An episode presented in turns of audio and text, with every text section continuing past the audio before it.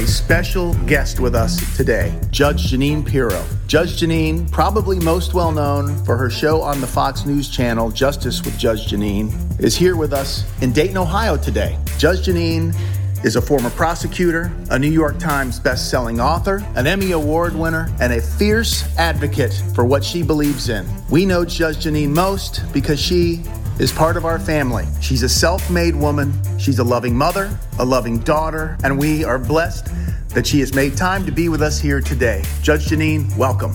Hello, Judge Jeanine. Welcome to the Midwest. Well, it's great to be here. I love the Midwest. You know, I was in Chicago. Was Chicago considered the Chicago, Midwest? Chicago Chicago is considered the Midwest. All right. Well, I had a syndicated show, and I would love coming to Chicago. I mean, it was beautiful. The people are nice. I mean, it was like New York City, but cleaner, and the people are nicer. But don't tell them that in New York City. The people in the Midwest are nice people. Yes, and I, I know uh, in travels up to New York City. Uh, people in New York always thought we were up to something because we were smiling and Yeah. we were just nice. We were just happy people. Sad, isn't it? Well, it's just the way it is. So you're here in a very interesting time in America right now. But what I'm interested in talking to you about is, you know, you have been successful at everything you've done. You're a self-made person from upstate New York. Mm-hmm. You're the daughter of immigrants. I want to know what led to, what was it about your background and upbringing that led to your success? Well, uh, you know, I, I must. Um, I, I must give credit to my parents, as as I'm sure you do. Uh, we're all products of our environment as well as uh, you know our genes. And my my dad uh, was from Scranton, Pennsylvania, and my mother, although she was born in Cortland, uh, she was sent to Lebanon where she was raised, and so I have that culture uh, inbred in me as well. It's all about, for me, it was all about family. God, country, and education. And I think that you hear that from most immigrant countries, uh, or immigrants, I should say. Um, for me, it was trying to be the best I could be and recognizing that there weren't any limits. So um, I'm no spring chicken. Uh, and I decided early on that I wanted to be a lawyer because I used to watch Perry Mason, and all the time, you know, the, they always had the wrong guy, and it always upset me that they had the wrong guy. But I never went into defense work. I ended up going into prosecution work. And then I, I always wondered how Hamilton Burger got reelected. You know, the guy was always wrong whenever he indicted someone. But that's besides the point. I, I think it's a strong family background. I think it's a background uh, that America provides all of us, and that is the ability, no matter who you are, what you look like, or for me, what your sex was at the time, uh, to be able to succeed. And hard work is, you know, it it is the, the it gives you the opportunity to level the playing field. And as long as we have the equal opportunity, uh, then we're in a position to get to the goals that we want. Well, you've broken a lot of barriers. Uh, and in the current environment we're in, it seems like there's a victim culture. Uh, and you fit into several potential categories uh, that would qualify you to be an official victim. Uh, what do you say to people uh, in this day and age that believe that the, the walls are there and there are barriers to the success that you've achieved? Well, you know, and I and I appreciate you recognizing the the small uh, hurdles that that I've been able to overcome. But I mean, there's so much more that can be done. But I don't believe in victimhood. Uh, people don't know today what real victimhood is. I do. I prosecuted crime for 30 years, three decades, uh, as a prosecutor, and then as an elected district attorney, and even as a judge in the in the uh, county courts. Uh, that's what real victimhood is, and all this nonsense about people saying, you know, I didn't have the equality of opportunity. They're not looking for the equality of opportunity. What they're looking for is the equality of the win. That they should win because of who they are. I don't buy that. Neither neither neither does anyone else. I think that uh, w- the sooner people get over the victimhood nonsense, and even criminals used it a lot. I mean, criminals used to say, "Oh, I come from a poor family and I was abused as a child." I don't give a damn if you were abused as a child. I feel bad for you, but we're here because you abused someone else. And right there is where you break the connection between your background and what you do in your future to someone else. There is no excuse. There is no justification for that. That. And that's where my intolerance comes from people who, you know, like uh, we hear it a lot with Black Lives Matter, the organization, which is a Marxist, uh, uh, uh fascist organization that truly doesn't even believe in the nuclear family. I mean, their focus is, you know, we want equality. And they march down the streets and they say, you know, my family used to live in this neighborhood. You should get out of this neighborhood. Or they trespass or they threaten. And when people try to protect themselves with guns, you know, the people who protect themselves using the Second Amendment uh, as a backdrop are then arrested. Everything is upside down in America today. And the victimhood nonsense should be out in the garbage. What would you tell the people in middle America from Ohio? And, uh, you know, we all carry we live in this part of the country, somewhat of a chip on our shoulder that we're overlooked or we're considered a Rust Belt state. As we're watching all this play out, in what appears to be the coastal cities in New York and Washington, D.C., and Southern California, mm-hmm. what would you tell to people like us in the Midwest how we should view what's happening right now in America? Well, you know, it's a mixed bag. To an extent, JP, it's a, it's a blessing uh, you know, because we've watched, you know, cities and businesses burn, and I'm not to say that the Midwest has been exempt for that from that, but uh, there is this comma on each side of the United States where somehow everyone feels that that they have been wrong, that they deserve reparations, and it's almost as though you guys are not part of the discussion. You're not part of, you know, the equation. And as far as I'm concerned, you guys are the heartland. You are America. And I don't mean to disrespect people on, on the right coast, on the east or the west coast, but what I'm telling you is that it is the heartland that has been able to make sure that we survive during the pandemic, whether, you know, it's the truckers or the farmers or all the thing that's going on to help us survive in this country. Uh, you've got to make sure that you are uh, focused on who you elect. And, you know, the truth and, and honesty uh, have meaning. They don't anymore on the East Coast and the West Coast. Well, they, they definitely do here, and we know they do with you. So I will switch gears a little. You, you have really had a diversified career. You're a very courageous person. You're not afraid to express your views, or you're afraid, yet you still express them. Uh, you have uh, authored seven books, three New York Times bestsellers. You've uh, had an Emmy award winning syndicated television program.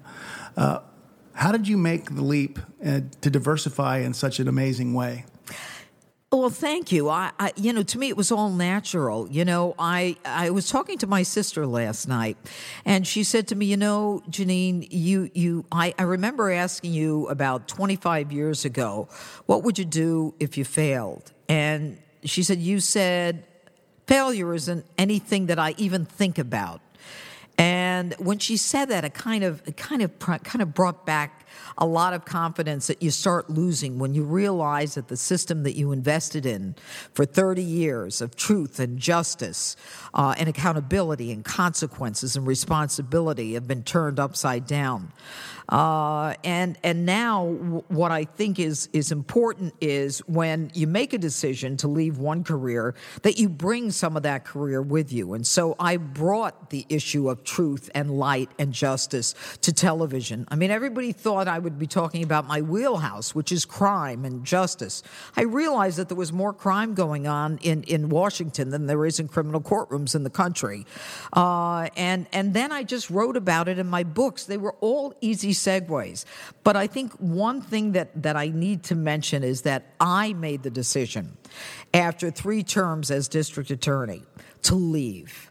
I loved it. It was the best job in the world, but I knew it was time. It was a self imposed term limit. So that the, the idea of conservatism, the idea of, of moving on, was in essence who I was. You know, uh, you know, power corrupts, but absolute power corrupts absolutely. And not that I'm saying that that was the case, but I didn't want to just skid through the next 20 years knowing that I could be reelected.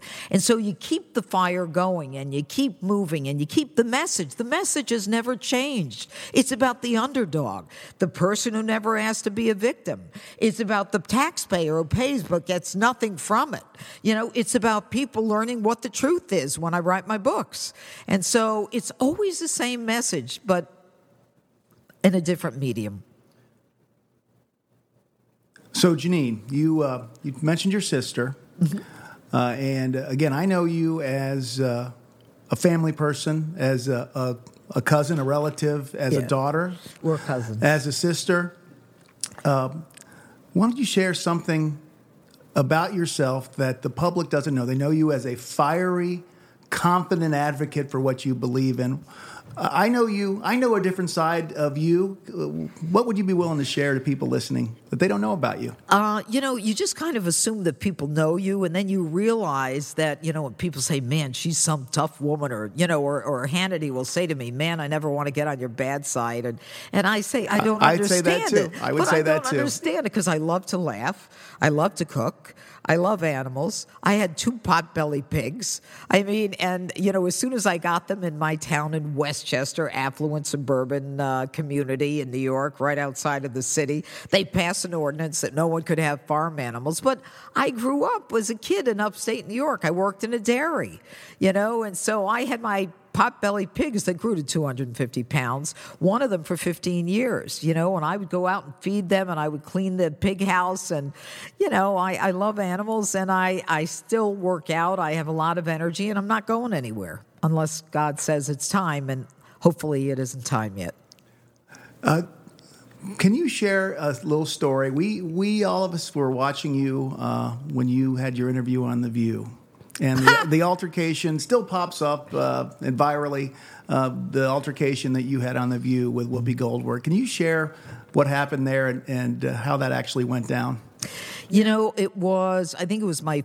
The, the first political book I wrote, Liars, Leakers, and Liberals. Uh, and uh, I had co hosted that show many times.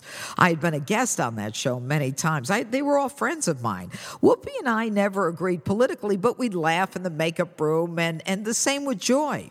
Uh, but all of a sudden, I saw what America saw, and that is once you supported Donald Trump, you were hated. You were despised. They unfriended us. They didn't want they didn't want to communicate with us. They didn't want us to speak. And as sure as i'm sitting here jp i'm telling you free speech is going down the tubes if they have their way but we started talking and and you know went well for the first segment. I thought it was just one segment you know? And then i realized they said stay for another segment. I'm like okay. And that's when it started. And uh, she started and i started. You can go watch it on google uh, and i didn't take their crap. And then she basically uh, threw down her cards and walked walked off the set. And i just remember walking down the stairs and saying whoopi don't tell me I don't care about victims. I think it was like, uh, I'm not sure what the argument was, but I remember saying, don't ever tell me I don't care about victims. I've devoted my life to victims. I've devoted my life to making them whole again. So don't you dare. I mean, there's certain lines you don't cross with me. She said, get the F out of the building. Get the F out of this building. And I had my editor was with me and makeup was with me and hair. And they were like, and I said, What did you say? She said, You heard me. Get the F out of this building. And I was thrown out of ABC. I didn't say one word. I said, Everybody, let's go. And the next week, I made number one on the New York Times. So I thought about sending her flowers, but I didn't think she was worth it. Well, we, uh, you know, I know you as a, a courageous, confident, uh, accomplished woman. Uh, and um, understand you have a tight schedule here. What, what would you share with, again, people from the Midwest as we're looking at a very uncertain period of time right now? It's, it's November and an election year with still a, a no concession, but one side has, uh, has accepted. Share with the people in the Midwest how we should view what's happening right now. Well, first of all, nothing is over until it's over. Uh, in a presidential race, the media does not call elections. Uh, and in this presidential race in particular, uh, the media brought you Russia collusion for four years and ripped this country apart. There was not one shred of evidence, not one, nothing. And yet, this is a group of people who wanted us to believe that the president was racist and everything else and xenophobic. Uh, I'm telling you, it's not over till it's over. We need the states to certify, we need the electors to vote on December 14th. There are lawsuits pending all over this country. We'll see what happens. But I'm telling you it, it, that, that it's not over. It's just not. Well, we really appreciate you coming to visit us. It's, it's fun Jeanine, with you, JP. I know the family and friends were happy to see, you. and regardless of politics, uh, some people might agree, some might not agree. Right. I believe we can all, as Americans, respect what you've accomplished mm. and love you for your passion. Uh, and love that you're here with us today. Well, thank you. Thank you. And let me just say one more thing to put you at ease and everyone else. If it's determined that Joe Biden has won, he is my president. And that's what America's all about. Thank you. We'll end it with that. Thank you very much, Jeanine. Okay.